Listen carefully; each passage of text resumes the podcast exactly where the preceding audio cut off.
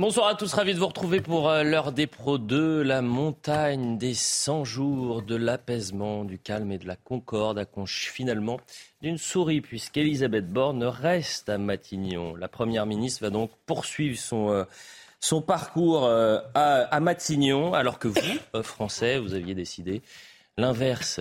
sondage de la semaine dernière du Figaro, 65% des Français étaient favorables avoir un changement de Premier ministre. Le président de la République a répondu non. Véronique Jacquier, Geoffroy Lejeune, Paul Melun, Georges Fenech, tout ça pour ça. Tout ça pourquoi, Georges Fenech? Elisabeth Borne reste à Matignon. c'est, j'allais dire, euh, une curiosité d'ailleurs sur le plan institutionnel, cette décision de la maintenir. Parce qu'un Premier ministre n'est pas en CDD, il est en CDI, c'est-à-dire qu'il est nommé pour un temps indéterminé. Pourquoi le président de la République a cru devoir confirmer solennellement euh, son maintien à, Matignon. C'est ça l'interrogation. Mais je pense que la réponse, vous l'avez donnée, euh, c'est que beaucoup de Français hmm. souhaitaient effectivement un changement de gouvernement. Et donc, comme les Français sont majoritairement pour un changement de Premier ministre, hmm. on dit bah non, en fait, on fait, l'inverse. Le président de la République ne gouverne pas en fonction des sondages, bien sûr, hein, c'est ah. son choix personnel, mais on fait d'un non-événement un événement, en quelque sorte. Ah, d'accord. Ça, c'est une bonne information. Geoffroy Lejeune, est-ce que c'est vraiment l'information du jour? Parce qu'il y a tellement d'informations à traiter aujourd'hui. C'est tombé il y a quelques instants et c'est pour ça qu'on va en parler et qu'on ouvre l'émission euh, avec. C'est pas l'information du jour, je pense. Enfin, je pense que c'est pas l'information de la semaine en tout cas. À mon avis, les Français, ils veulent pas un changement de Premier ministre, ils veulent un changement de politique. Et c'est pas la même chose. Et Emmanuel Macron aurait été capable de changer de Premier ministre sans changer de politique, donc ça n'aurait rien changé. C'est ce qui s'est passé avec Édouard Philippe, Jean Castex et Elisabeth Borne. Et au fond, c'est cette politique-là dont ils ne veulent pas, même majoritairement. Et ensuite, la deuxième chose, moi, qui me sidère un peu dans cette annonce, c'est que euh, ça veut dire que ces 100 jours, de leur point de vue, se sont bien passés. oui, mais enfin, vous avez entendu Elisabeth Borne la semaine dernière. Tous les voyants sont au vert. Bien sûr. On a, on a, ces 100 jours sont une réussite. Les émeutes, tout va bien. Mais, mais euh, je peux vous faire, parce que le président de la République va prendre la parole en fin de semaine. Je peux vous déjà vous donner les phrases. Fixer un cap pour la rentrée, le calme, la concorde, les voyants qui seront en vert, euh, prendre un peu de recul pour euh, dresser un vrai diagnostic après les émeutes. Voilà, c'est ce qu'on va entendre en fin de semaine. Non, mais je pense que cette histoire, effectivement, de 100 jours, c'est non seulement de la poudre aux yeux, mais c'est aussi la poudre de perlimpinpin. La poudre de perlimpinpin, comme dirait l'autre, comme dirait, comme il dirait lui-même. Euh, peut-être d'ailleurs a fait-il sienne cette maxime de François Mitterrand qui disait gouverner ce n'est pas plaire. C'est peut-être pour ça qu'il n'a pas voulu céder à la, voix populaire de ces 65% de Français. Je pense, euh, Geoffroy parlait de la volonté des Français d'un changement de politique. Je pense qu'il y a effectivement une volonté très puissante de changement de politique, mais aussi d'un changement de source de légitimité et d'une réaffirmation de la souveraineté populaire qui a été bafouée. Elle a été bafouée pendant la réforme des retraites elle a été bafouée pendant les Gilets jaunes, elle a été bafouée pendant le pass sanitaire. On réduit la légitimité aux périodes d'élection. Si le président de la République avait vraiment voulu faire un geste envers les Français d'apaisement démocratique, mais il aurait dû convoquer un référendum ou il aurait dû dissoudre. Ça, ça aurait été des actes politiques forts. reconvoquer les urnes, reconvoquer les Français autour de la table face à cette majorité qui, effectivement, est toute relative. Et c'est là que le président de la République manque de courage démocratique, si je puis dire. C'est là qu'il n'a pas une pratique gaulienne de la, des institutions de la Ve République, loin de là. Et donc, il préfère raisonner en termes de séquence. Peut-être cette séquence des 100 jours, à l'issue de son discours, redonnera lieu à une autre séquence. Mhm. Peut-être que celle-ci fera 120 jours. Peut-être nous dira-t-il, je donne 120 jours pour. Et puis après, il refera encore 100 jours d'autre chose. Et puis en fait, ça sert à ce qu'on puisse en parler d'ailleurs. L'objectif des 100 jours a été tenu et le calme est revenu. Voilà ce que dit l'entourage de l'Élysée au Figaro. Le 14 juillet a été un succès. On marche sur la tête. Hein. Le 14 juillet, il y avait juste le RAID, le GIGN et la BRI sur le terrain. La loi de programmation pour la justice doit être votée mardi soir à l'Assemblée nationale après le vote définitif de la loi de programmation militaire. Le président de la République compte préparer la rentrée en rappelant le cap clair qui est le sien et en rassemblant fortement après cette période. La vérité, c'est qu'il ne peut pas avancer. La vérité, c'est qu'il ne peut pas faire d'union avec les Républicains. La vérité, c'est qu'il n'a toujours pas de majorité à l'Assemblée nationale et que, euh, au fond, changer Elisabeth Borne par euh, Sébastien Lecornu ou Gérald Darmanin, ça ne changeait absolument rien. Voilà. Donc c'est un non-événement. Deux choses sur la forme. Tout d'abord, quand euh, Georges parle de curiosité institutionnelle. effectivement, cette idée même de confirmer un Premier ministre alors qu'elle n'a pas donné sa démission, pour lui dire coucou, reste, euh, ça ne veut rien dire. Donc on est en plein mmh. cinéma mmh. de la part du président de la République. C'est-à-dire que de toute façon, elle n'a jamais voulu partir. Donc je confirme, on a un peu l'impression plus que c'est le fait du roi ou du prince. Euh, et puis c'est un petit peu, je fais semblant de tout changer alors que rien ne change. La deuxième chose, c'est que c'est quand même un très mauvais signal pour l'avenir, euh, comme l'ont précisé déjà mes camarades, parce qu'en fait, on n'aura pas de vraie réforme jusqu'à la fin du quinquennat. On aura des petites réformettes, on aura des rustines, on aura des ajustements. On a un président qui effectivement ne se donne aucune volonté d'avoir un semblant de majorité côté LR. Il aurait pu envisager un pacte de gouvernement. Moi, ce que je vois, c'est qu'il ne pense pas à la France. Elisabeth Borne reconduite à Matignon. On ne change pas une équipe qui perd. Voilà ce que dit euh, euh, Jordan Bardella ce soir. Une chose est certaine avec eux, rien ne changera. Hmm. Tweet d'Alexis Corbière également. Traduire de points, le président de la République maintient la volonté d'Emmanuel Macron à la tête euh, de toutes les décisions. Il ne change pas celles et ceux qui exécutent ses consignes après les avoir pourtant beaucoup critiquées. Ce qui est vrai. Et il a raison, Alexis Corbière. Je vous rappelle qu'Elisabeth Borne a été désavouée en plein Conseil des ministres. C'est-à-dire qu'elle attaque euh, euh, le Rassemblement national. Elliot, elle a été désavouée. Et avec Papendiaï. Euh, sur Papendiaï. Et, avec Pétain et, le Rassemblement national. Alors attention quand même, ça va changer. Attention, ça ah. va bouger. Si, si, en fin de semaine, je vous assure, ça va bouger. Il y aura quelques ajustements dans ce gouvernement qui vont être proposés par la chef du gouvernement, Elisabeth Borne. Quelques ajustements. Je rappelle que, par exemple, 15% des Français souhaite que Papendiaï reste. Traduction macronienne. Il va rester. Il va rester. Il va peut-être même. Ah bah, S'il y a 15%, il va rester. Il va même avoir peut-être un portefeuille euh, élargi. Plus sérieusement, si ajustement il y a, ce serait où? Non, mais moi, j'en sais rien. bah oui. le, mais le vrai sujet, vous l'avez dit, euh, comme euh, Geoffroy tout à l'heure, le président de la République va se trouver et se trouve déjà dans une impasse politique. C'est ça qu'il faut voir. Il n'a pas, vous l'avez rappelé, Elliot, il n'a pas la majorité. Et n'oubliez pas euh, la menace à peine voilée euh, du, chef du groupe LR à l'Assemblée nationale, hmm. d'une éventuelle motion de censure si euh, les propositions loi d'immigration ne sont pas retenues. Donc là, il ne s'agit plus de confirmer ou d'infirmer. Vous y croyez Non mais écoutez, moi je veux croire encore, si vous voulez, à la solidité politique de l'opposition qui devra effectivement marquer son territoire sur le plan de la politique. Voilà ce qu'on pouvait dire sur Elisabeth Borne. On avance, s'il vous plaît, parce que vraiment, en plus, euh, je le dis aux téléspectateurs, on a une émission cousu humain. Il y a plein de thèmes. Je voulais qu'on commence l'émission par la déclaration de Donald Trump qui promet qu'en 24 heures, il va régler le conflit ukrainien s'il est président en 2024. On en parlera un peu plus tard. Mais commençons par la vraie information. Et là, pour le coup, ça peut peut-être euh, changer non pas la donne pénalement, puisque la peine ne sera pas plus lourde, mais dans les esprits, puisque la sécurité routière, c'est l'enjeu euh, de ces euh, dernières semaines. Je rappelle que 3260 personnes sont mortes sur les routes en 2022 et un chiffre, 84% des Français sont favorables à ce que lorsque vous tuez quelqu'un sur la route, on ne parle plus d'homicide involontaire, mais on parle de délit routier. Involontaire. Délit routier involontaire. Bon, on écoute Elisabeth Borne. Ça reste un délit routier involontaire. Bah, en tous les cas, on parle plus de. On, on, parle plus. On parle plus d'homicide involontaire. Oui, non, mais c'est un on parle d'homicide. là. Hein. C'est un tour de sémantique de précision. Écoutons Elisabeth Borne, s'il vous plaît. Je sais que l'appellation d'homicide dit involontaire choque à raison les familles des victimes, plus encore quand le conducteur fautif est sous l'emprise de l'alcool ou de stupéfiants. Aussi, je vous annonce que nous allons créer une qualification spécifique d'homicide routier. Tout conducteur qui tue une personne sur la route et serait aujourd'hui poursuivi pour homicide involontaire sera poursuivi demain pour homicide routier.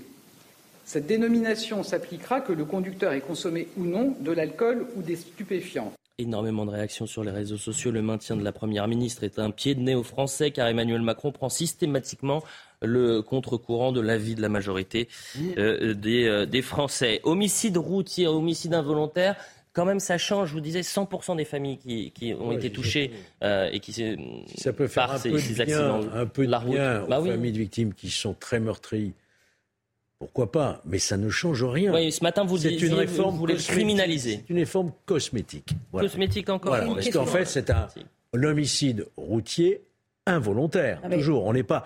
La vraie rupture, je vous l'ai dit, Elliot, la vraie rupture, ça aurait été, mais ça demande débat, c'est-à-dire de créer un nouveau crime, une qualification criminelle, qui consisterait à incriminer un comportement criminel, c'est-à-dire la consommation de produits stupéfiants ou d'alcool hmm. ayant entraîné la mort sur la route sans intention de la donner. ça existe déjà ce type d'infraction pour le aux assises, c'est oui, avec une comparution devant le tribunal criminel, jugé par le tribunal criminel avec des peines encourues jusqu'à 15 ans.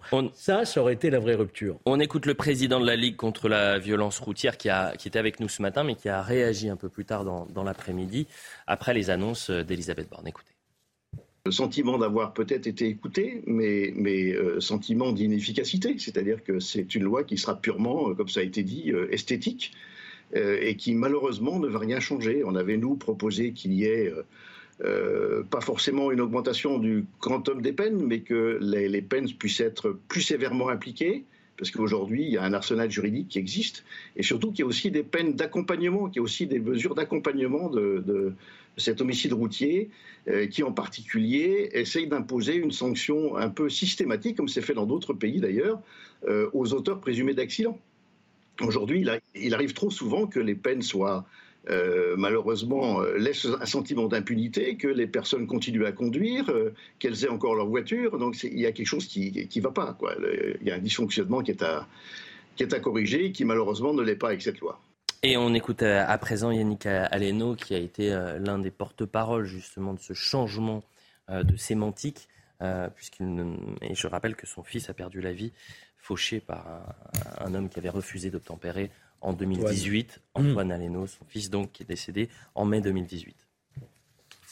Ce changement de cadre était essentiel, nous l'attendions depuis longtemps. Ce changement de cadre va pouvoir permettre au gouvernement finalement et euh, de venir en aide aux victimes d'un crime, hein, d'un homicide, et puis surtout, je crois, donner l'occasion aux juges d'avoir les outils nécessaires pour répondre à l'époque.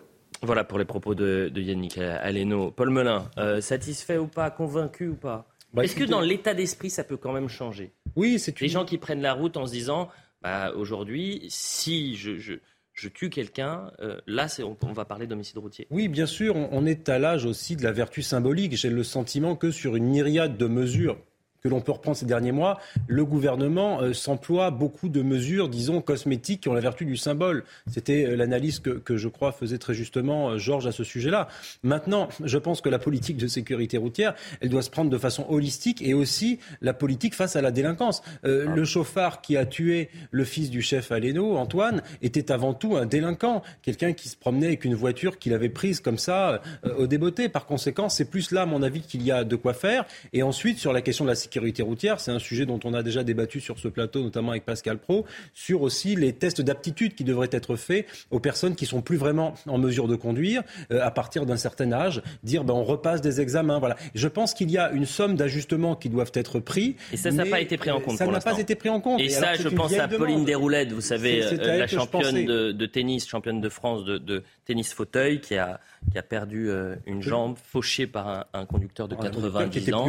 Et Pauline Desroulettes disait voilà, tous les 10 ans, il faut que les seniors euh, aient un, rendez-vous euh, médical. À, minima, à minima on verra ce que donnera le débat parlementaire. Oui. À minima, on pourrait imaginer que cet homicide routier soit euh, en cours une peine planchée, une peine planchée fixe, laquelle on pourrait descendre que par circonstances exceptionnelles. On pourrait prévoir une peine planchée de un an ou deux ans d'emprisonnement ferme. Vous voyez, ça serait déjà un signe fort. Si la peine ne change pas concernant l'homicide routier, il y a d'autres mesures qui seront prises et qui peuvent être intéressantes. Peine automatique, suspension par exemple du permis de conduite, de conduire, pardonnez-moi, si euh, vous êtes euh, euh, pris sous, vous avez pris des stupéfiants hein. ou de l'alcool. automatique, automatique non. Ah, automatique et 8 points, 8 points de moins. 8 points de moins. On écoute, on écoute justement Elisabeth Borne là-dessus. Ce comité interministériel est celui de la mobilisation contre les drogues. Tout comme l'alcool, les stupéfiants sont un fléau sur les routes et dans un accident mortel sur cinq, le conducteur est positif aux stupéfiants. Nous devons donc être intraitables avec les consommateurs de drogue et sanctionner plus sévèrement les conduites addictives au volant. C'est pourquoi nous allons rendre automatique la suspension du permis en cas de conduite sous l'emprise de stupéfiants. Vous me dites c'est déjà le cas, euh, Georges Fenech. Oui, vous faites peur. Ça veut dire, est-ce que c'est automatique En fait, moi, je... bah, allez-y, Geoffroy. La confiscation du permis, c'était pas automatique. Maintenant, ça va le devenir. Non, non, allez-y, si, c'est automatique. c'est la conduite homicide involontaire en état, l'annulation. La, même, je parle même pas de suspension. L'annulation est déjà de plein droit. C'est-à-dire que le tribunal ne peut pas faire autrement que de prononcer l'annulation, c'est-à-dire qu'il faut repasser le permis, etc. Ça existe déjà. ce qui, par ailleurs, est automatique, c'est la suspension administrative.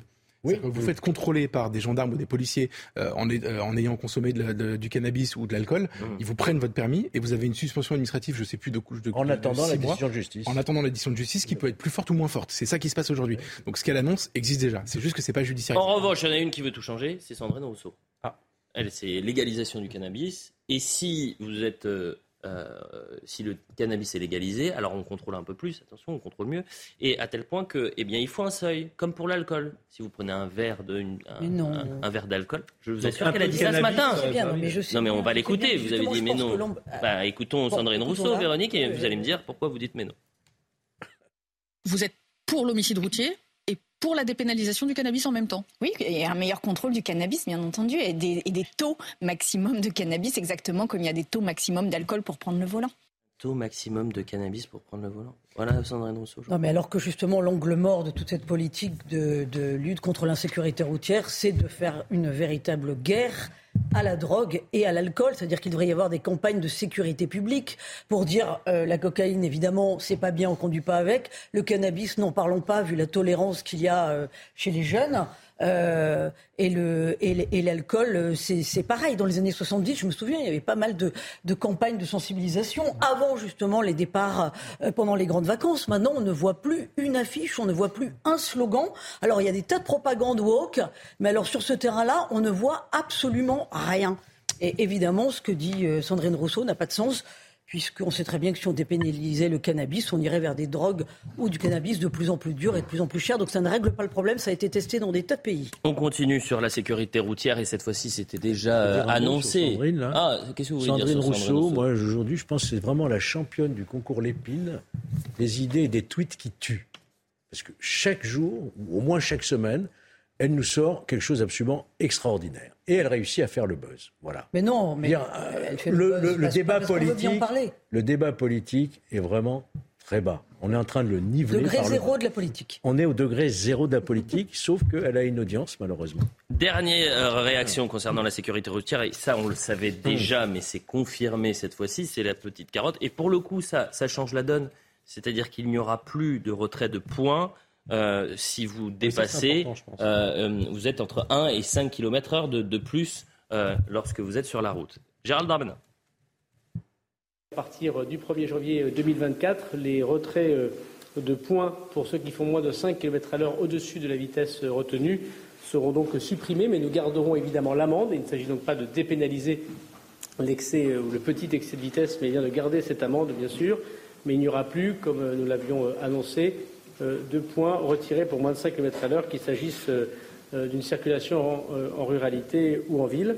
Ça, c'est une bonne. Oui, c'est une bonne mesure parce que pour le moment, je pense que le point noir de la sécurité routière, c'est que nous avions souvent la main qui tremble, voire la main un peu molle avec les grands délinquants routiers, les gens qui commettent des choses très dangereuses, qui effectivement peuvent conduire à des morts, et que par contre, on, casse les pieds, comme toujours dans ce pays d'ailleurs, comme avec le masque pendant le Covid, on casse les pieds aux braves gens pour des histoires de 5 ou 6 km heure, quand on n'a pas, euh, pour ce qui est par exemple des parcs-mètres, Madame Hidalgo qui vous tape avec des amendes absolument terribles. Donc je pense qu'il y a un ras-le-bol général de beaucoup de conducteurs dont je fais partie quand vous faites beaucoup de kilomètres, vous avez combien de points sur votre permis Moi, j'en ai plus que 5. Oh là oh là Ça va faire un stage, Palmelin, là. J'en ai déjà fait, mais je fais plus oh là là là là Oui, bah, euh, écoutez, vous faites attention euh, sur la route, vous êtes bien gentil. Mais je suis très prudent. 5 points seulement Mais oui, eh mais bah, donc. avec ces radars automatiques qu'ils ont mis partout. Ah, mais c'est la faute, bah, bien sûr, c'est la faute des radars. Ah, ça, c'est... Ah, mais c'est le problème du radar. Non, mais bien sûr, bien sûr, c'est le radar. km et voyons voir si... 20 000. Et moi, je le fais en courant, moi. Moi, je le fais en courant. Un peu de modestie, merci. Il y a de nombreuses routes départementales ou nationales où on passe du 70 au 80 au 90 km/h et on se fait donc forcément. C'est là que j'ai perdu mes points. Donc ça, c'est un scandale. Donc ça, c'est une bonne mesure. Je pense que c'est pour un petit peu se réconcilier avec la mémoire de tous ceux qui ont été heurtés par le 80 km/h. La publicité. Même si dans la plupart des départements, on en est revenu. On revient dans un instant. Dans, dans un instant, on ira à Los Angeles rejoindre notre correspondant Ramzi Malouki. Vous savez qu'on va beaucoup parler de, chaleur, canicule. Et c'est toujours la même chose. Euh, il ne faut pas tomber dans euh, le climato-scepticisme, mais on peut aussi ne pas tomber dans le catastrophisme. Mm. Et j'ai l'impression, un peu comme avec le Covid, et un peu comme tous les débats qu'on peut avoir en ce moment, c'est-à-dire qu'il n'y a que des positions radicales et la mesure, ça n'existe plus. Et on ne peut plus entendre. Il y a une pensée unique. Et si vous sortez un tout petit peu du cadre où vous dites, mais attendez, est-ce que c'est aussi grave que certains le présentent bah, Vous allez être ostracisé. On va dire, mais complètement Je ne suis pas tout à fait d'accord complètement avec ce que vous venez de dire. J'ai le droit d'être climato-sceptique et de penser que euh, l'activité humaine euh, n'interfère pas sur le climat de la planète. Mais je sais que vous ne pensez pas ça. Qu'est-ce que vous en savez? Parce que je vous connais. Ah non, non. non, non. La pub. Hmm. et là-dessus, je suis comme... 20h30 sur CNews, le point sur l'information et on salue Félicité Kindoki. Bonsoir euh, Félicité. Emmanuel Macron décide de maintenir Elisabeth Borne à Matignon en tant que chef du gouvernement. Le président s'exprima officiellement d'ici la fin de la semaine sur le cap qu'il entend poursuivre à la rentrée. Alors que l'ombre d'un remaniement plane sur l'Elysée, le président de la République est resté discret. Il avait fait le choix de ne pas faire d'allocution lors de la fête nationale. Suspension du permis rendue automatique et obligatoire en cas de conduite sous emprise de stupéfiants. C'est ce qu'a annoncé Elisabeth Borne cet après-midi lors d'un comité interministériel. Le gouvernement sera intraitable. Désormais, 8 points de permis seront supprimés contre 6 actuellement, a précisé le ministre de l'Intérieur. Par ailleurs, la qualification d'homicide routier remplacera dans certains cas l'homicide involontaire. Le ministre de la Cohésion des Territoires l'a annoncé. Une vague de chaleur est attendue dans l'Hexagone dès demain, plus précisément dans le sud-est. Les Alpes-Maritimes sont déjà en vigilance orange canicule. Vont s'ajouter la Corse, le Var, les Alpes de Haute-Provence, le Vaucluse et les Pyrénées-Orientales. Et justement, on va parler de cette, euh, cette chaleur puisque cette vague touche euh, l'hémisphère nord, 48 degrés à Rome, 42 à 44 à Majorque en Catalogne, 48 à Phoenix aux États-Unis et quasiment euh, plus de 50 degrés, 53 très précisément dans la vallée de la mort, pas très loin de Los Angeles. On, rejoindra Ramzi Malouki, notre correspondant, ça fait 20 ans qu'il vit aux États-Unis, euh, pour, pour faire le point. Il est déjà avec nous, Ramzi Malouki. Mettez un, euh, peut-être un parapluie ou quelque chose pour éviter que, que vous ne preniez de, de coups de soleil. Euh, ce que je disais juste avant la, la publicité, c'est que l'idée n'est pas de dire que ça n'existe pas, euh, mais et que c'est pas une question majeure. Au contraire. Mais c'est pourquoi à chaque fois certains veulent tomber dans le catastrophisme. Pourquoi Sandrine Rousseau, par exemple, la ah, semaine dernière Il y avait longtemps. Sandrine Rousseau a, tweeté il, fait 60 degrés en Espagne, 60 degrés. Alors qu'elle sait très pertinemment que lorsqu'elle dit ça, euh, elle, parle, elle parle de la température au sol et pas hmm. de la température de l'air. Et qu'en en fait, il y a 15 à 20 degrés de différence entre les deux. En fait, c'est malhonnête. C'est malhonnête de dire ça. Et pourtant, elle assume ce matin.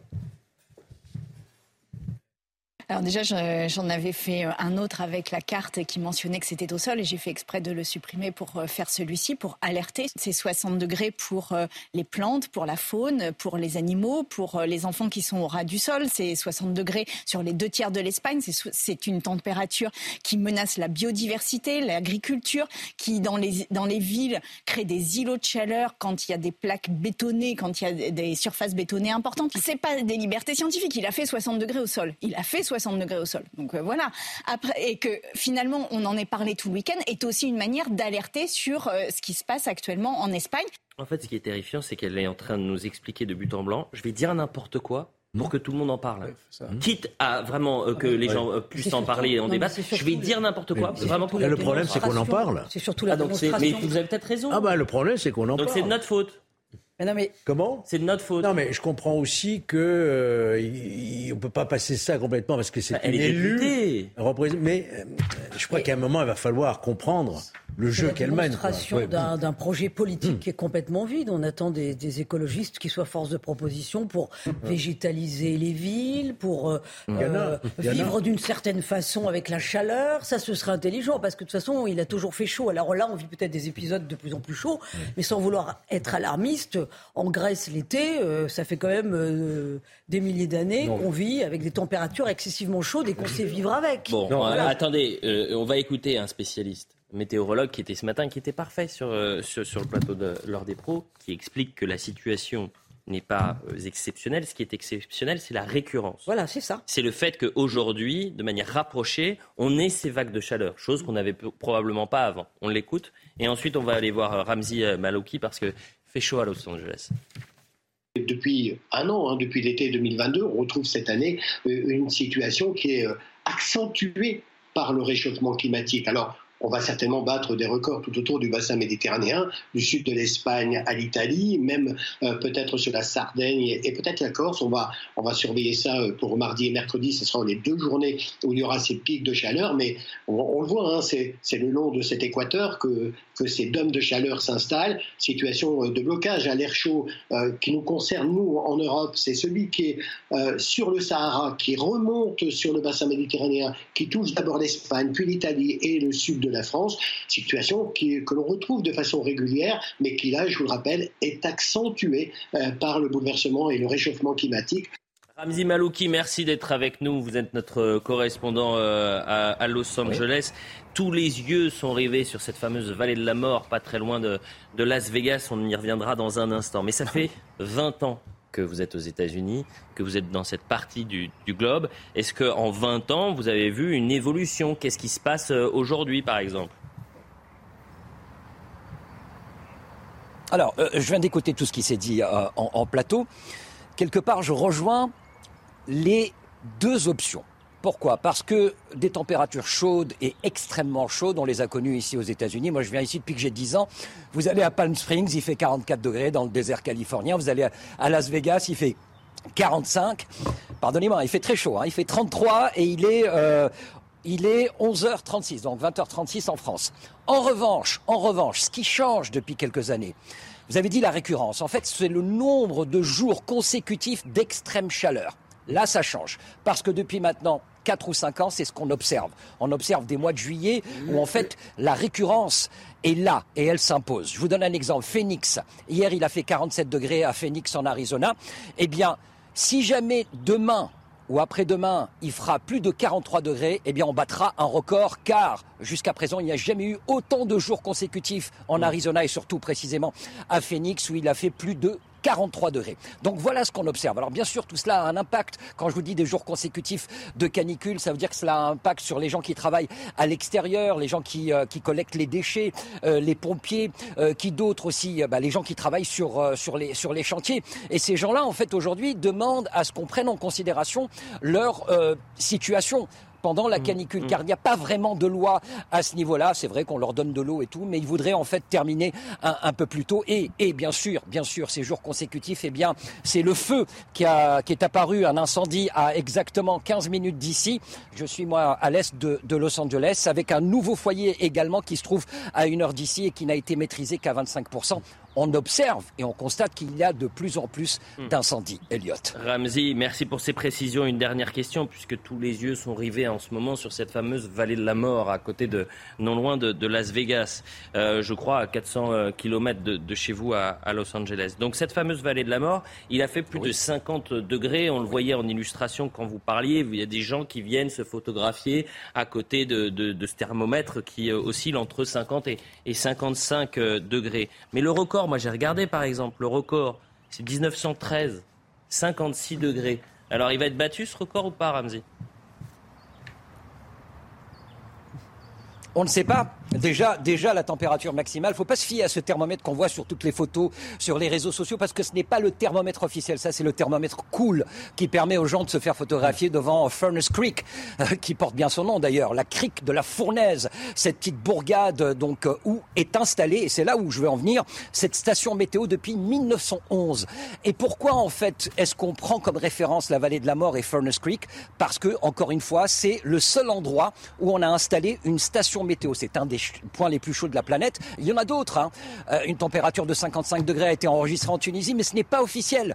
Dans le désert salé de, de Lout en Iran, mais ce n'est pas officiel car c'est une zone inhabitée. Donc voilà pourquoi, pourquoi l'équivalent de Météo France ici a installé un capteur depuis 1911 et que cette température de 55,6, je crois, si je ne m'abuse, a été enregistrée en 1913. Mais ça reste encore, ça reste encore une polémique. Merci beaucoup Ramzi Malouki. On reviendra vers vous euh, ces prochains jours pour, euh, pour faire un point et, merci pour, pour ce témoignage. Vu qu'on est aux États-Unis, parlons de Donald Trump. Je voulais commencer par ça, parce que c'est la déclaration de ces 48 dernières heures.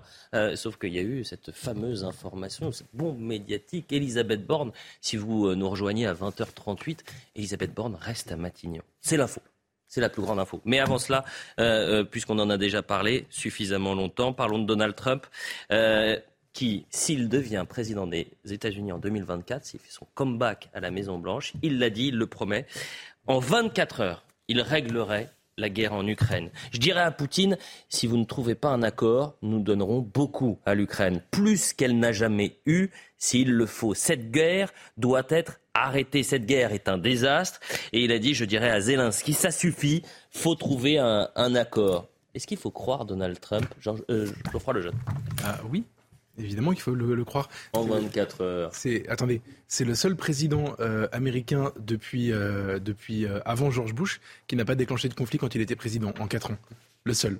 C'était une de ses promesses de campagne et c'est le seul qui l'a fait. Vous prenez Bush, on se souvient Oui, depuis Reagan, il y a eu à chaque fois. Depuis Reagan, merci. Obama, il y a eu l'Afghanistan.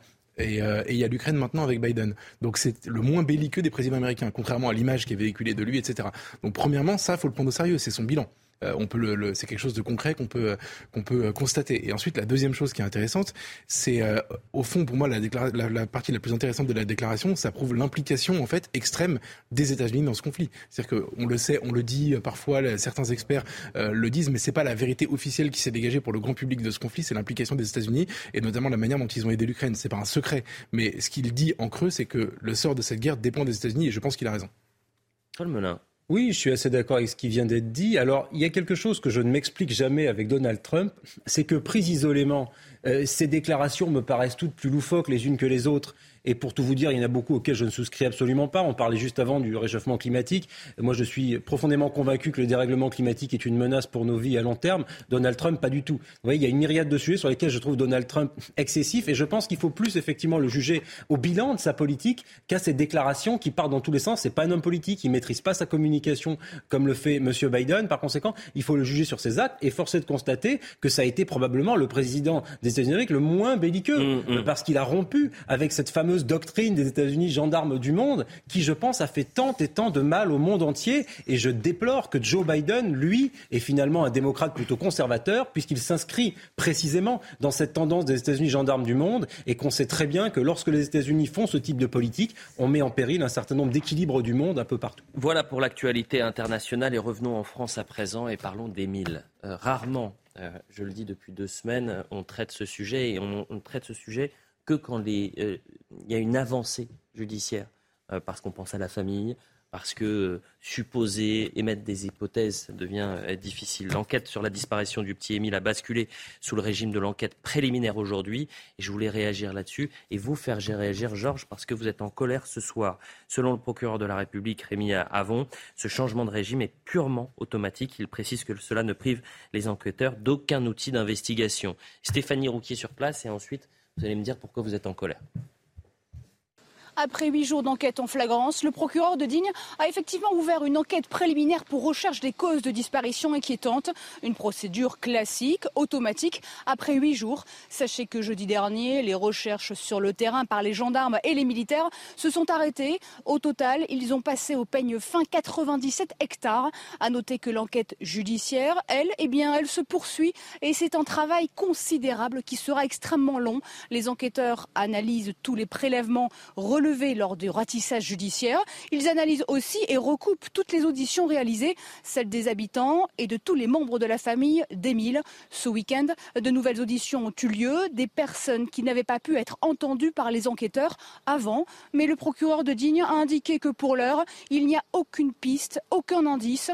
À ce stade, toutes les hypothèses restent encore ouvertes. Et là, on a besoin de votre avis, votre regard, euh, magistrat. Moi, je suis euh, très interrogatif sur le choix qui a été fait par le parquet de, de Digne-les-Bains, par le procureur. Il choisit de conserver cette affaire en enquête préliminaire. Vous savez ce que c'est que l'enquête préliminaire? L'enquête préliminaire ne donne aucun pouvoir coercitif. Pas d'écoute téléphonique, pas de perquisition sans consentement. C'est le cadre juridique qu'on utilise pour euh, identifier des voleurs de voitures ou la petite escroquerie. Là, on est dans une affaire où on parle de la disparition inquiétante d'un enfant. Deux ans et demi. Comment se fait-il, et là, effectivement, j'élève un peu le ton parce que cette affaire me, perturbe énormément, comment se fait-il qu'on n'ait pas saisi un juge d'instruction? Et j'ajoute même un juge d'instruction d'une GIRS comme Marseille, par exemple, puisque ça dépend de la cour d'appel d'Aix-en-Provence, et qu'on ne saisisse pas des services hautement spécialisés comme le SRPJ, qui a quand même d'autres moyens. Cet enfant n'est plus là, il a été enlevé. Donc il fallait saisir sur le mode criminel enlèvement et saisir un juge d'instruction qui, lui, a tous les moyens procéduraux pour faire des perquisitions, placer des écoutes téléphoniques. En hmm. enquête préliminaire, vous ne pouvez même pas placer une écoute téléphonique. Il fallait demander l'autorisation du JLD, etc., etc. Mais enfin, je ne comprends pas. Alors, ça, c'est ma première interrogation. en plus, le parquet a décidé de ne plus communiquer. Chape de plomb. Et chape de plomb du côté de la famille. On n'a pas vu un seul visage d'un parent, d'une père. C'est la première fois, souvenez-vous, il y a 30, 40 ans, l'affaire Grégory, c'était là, c'était l'excès médiatique. Mais enfin, comment se fait-il qu'il n'y ait pas de réaction des parents? Je serais à la place des parents, mais j'aurais saisi moi-même le juge d'instruction, me constituant partie civile, en déclenchant, en saisissant le doyen des juges d'instruction. C'est un enfant qui a été enlevé, puisqu'il n'est plus là. On ne parle pas d'une fugue possible, c'est pas un adolescent. C'est un enfant qui a disparu, par une intervention extérieure. Et on est en enquête préliminaire. Écoutez, c'est votre regard d'expert et c'est pour ça que je voulais vous donner la parole là-dessus. C'est votre expertise. En tous les cas, c'est votre regard sur ce ah flou qui dure depuis maintenant. Euh, plus que le flou, c'est une espèce d'inaction, c'est ça. Et, en plus, on ferme le village, comme s'il y avait une chape de plomb sur tout. Euh, mais fermer le, village, c'était pour éviter justement qu'il y ait des, personnes qui viennent, des badauds, euh, qui viennent avec de mauvaises intentions. Il nous reste quelques minutes. Et euh, on va quand même revenir sur cette euh, polémique qui, euh, qui a frappé le CRIF et ces accusations odieuses de Jean-Luc Mélenchon, puisqu'il accuse le président du CRIF d'être d'extrême droite. Jonathan Arfi, donc, qui est accusé par Jean-Luc Mélenchon d'extrême droite. Le président du CRIF utilise la cérémonie à la mémoire des victimes de la rafle des Juifs par la police française pour me prendre à partie. Abject, l'extrême droite n'a plus de limite. Alors, ce qui est intéressant, c'est que à gauche, on est en train, une nouvelle fois, de se désolidariser avec euh, par petites touches. Hein. Olivier euh, Faure, euh, il fait gaffe quand il attaque Jean-Luc Mélenchon. Pendant que les Français s'inquiètent de leur avenir, que l'extrême droite s'approche dangereusement du pouvoir, toute polémique qui fracture le camp historique de la République est condamnable. Jean-Luc Mélenchon est un républicain. Jonathan Herfi n'est pas d'extrême droite. Je pense qu'il a pris des cours chez en même temps en, même temps école. en même temps, Patrick Caner, ce qui est abject, Jean-Luc Mélenchon, c'est de qualifier le représentant des institutions juives de France d'extrême droite le jour des commémorations de la rafle du Veldiv. Refus refusons l'indignité. Le président Jonathan Arfi, qui était notre invité hmm. ce matin dans l'heure des pros. Écoutez-le.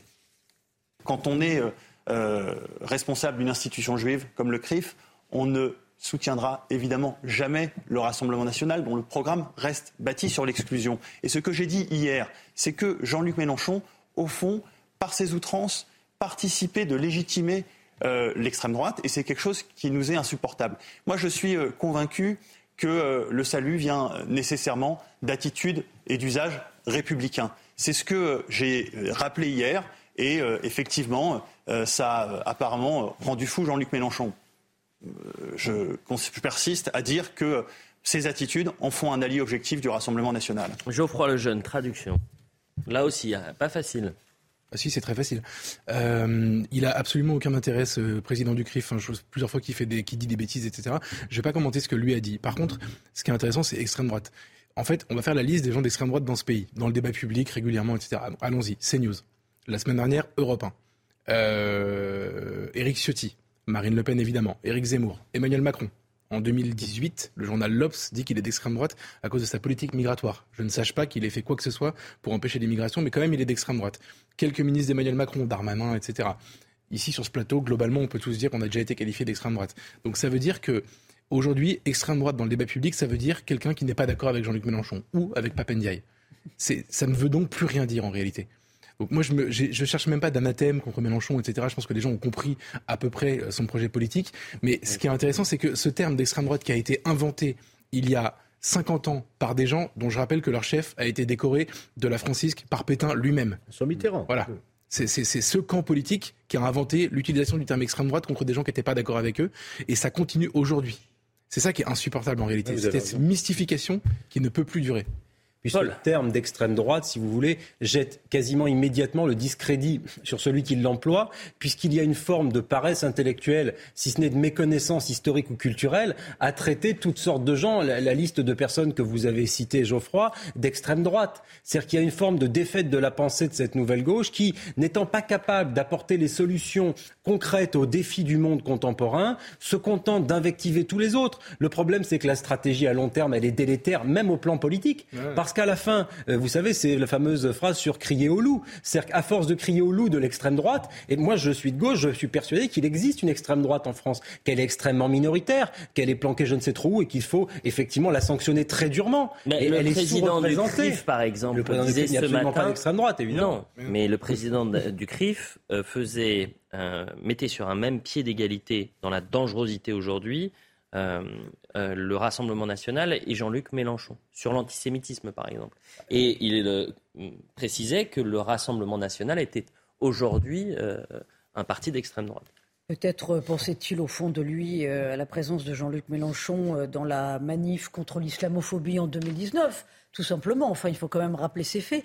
Jean-Luc Mélenchon touche le fond en ce moment, c'est dramatique. Hein. Mais enfin, bon, tout ce qui est, enfin, je pense que tout ce qui est excessif est finalement insignifiant.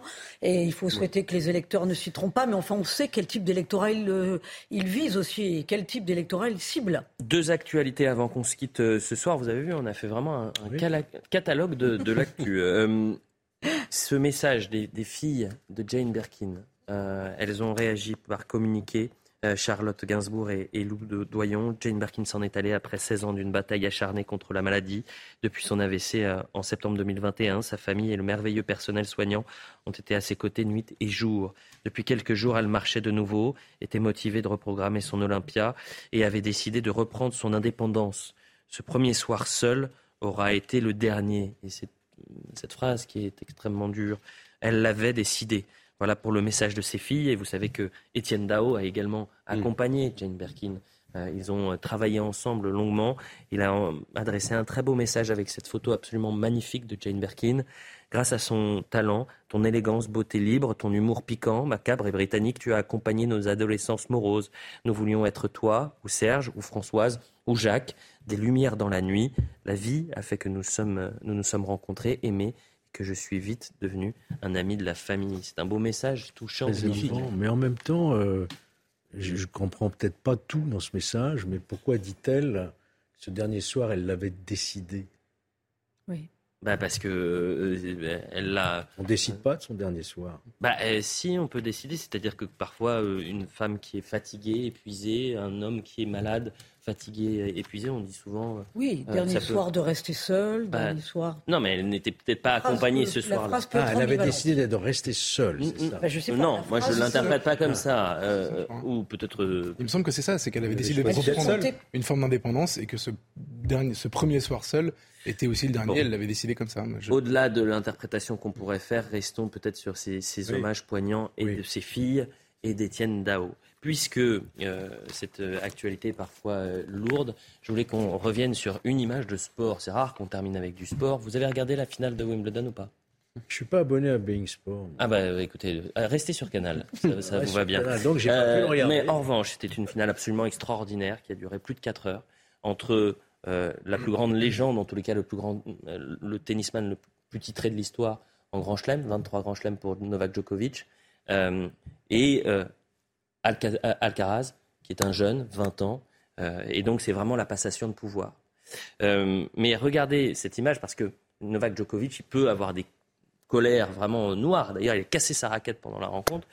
Mais là, il fend l'armure. Il regarde son fils et sa femme, ses fils et sa femme, et il fond en larmes après sa défaite, donc en 5-7. Et Alcaraz qui remporte Wimbledon. Ça faisait 10 ans que Novak Djokovic n'avait pas perdu à Wimbledon. Une décennie, vous imaginez? Regardez ces larmes.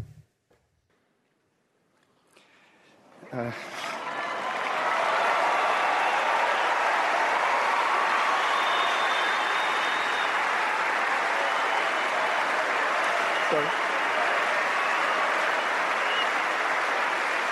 I love you. Thank you for supporting me, and uh, I'll give you a big hug, and we can all love each other. Thank you. Des larmes, du sourire. Ça faisait 10 ans qu'il n'avait pas perdu sur le cours central, hein, évidemment. 2013, c'était. Ça vous aime pas. Vous n'avez pas. Ah, je cherchais quelqu'un qui avait du cœur. Vous, vous cherchiez du secours. Je ne vous ai pas vu, Paul Melun. Je suis tout de suite pas venu vous voir, cœur de pierre. ce qui est émouvant, en plus, c'est que Djokovic est réputé être euh, un peu un robot. Euh, oui, c'est ça. Une machine de guerre. Et, enfin, moi, j'avoue, ça m'a ému cette euh, cette défaite, alors que, il, enfin, il était, il perdait. Il est revenu héroïquement et finalement il perd quand même. C'est terrible, c'est terrible. L'image est terrible. Voilà pour l'heure des pros. Merci à, tous les quatre. Qu'est-ce que c'est l'info du soir? C'est quoi l'info du soir? Ah, bah, c'est le non-événement. C'est le non-événement. C'est le non-événement. On avait du mal, vous voyez, on a été perdu, on savait même plus ce que c'était. Non, mais sérieusement, est-ce que c'est l'info du soir? Si, quand même. Alors, la vraie info, Elliot, vous l'avez donné tout à l'heure, c'est remaniement en fin de semaine. Remaniement. là, les bookmakers sont comme des fous, là. Absolument. Merci à tous les quatre. Vous pouvez revoir cette émission sur cnews.fr. Je vais remercier Kylian Salé et euh, Benjamin No. C'est le duo de préparation de l'heure des pros. Et nous, on se retrouve demain matin. À demain.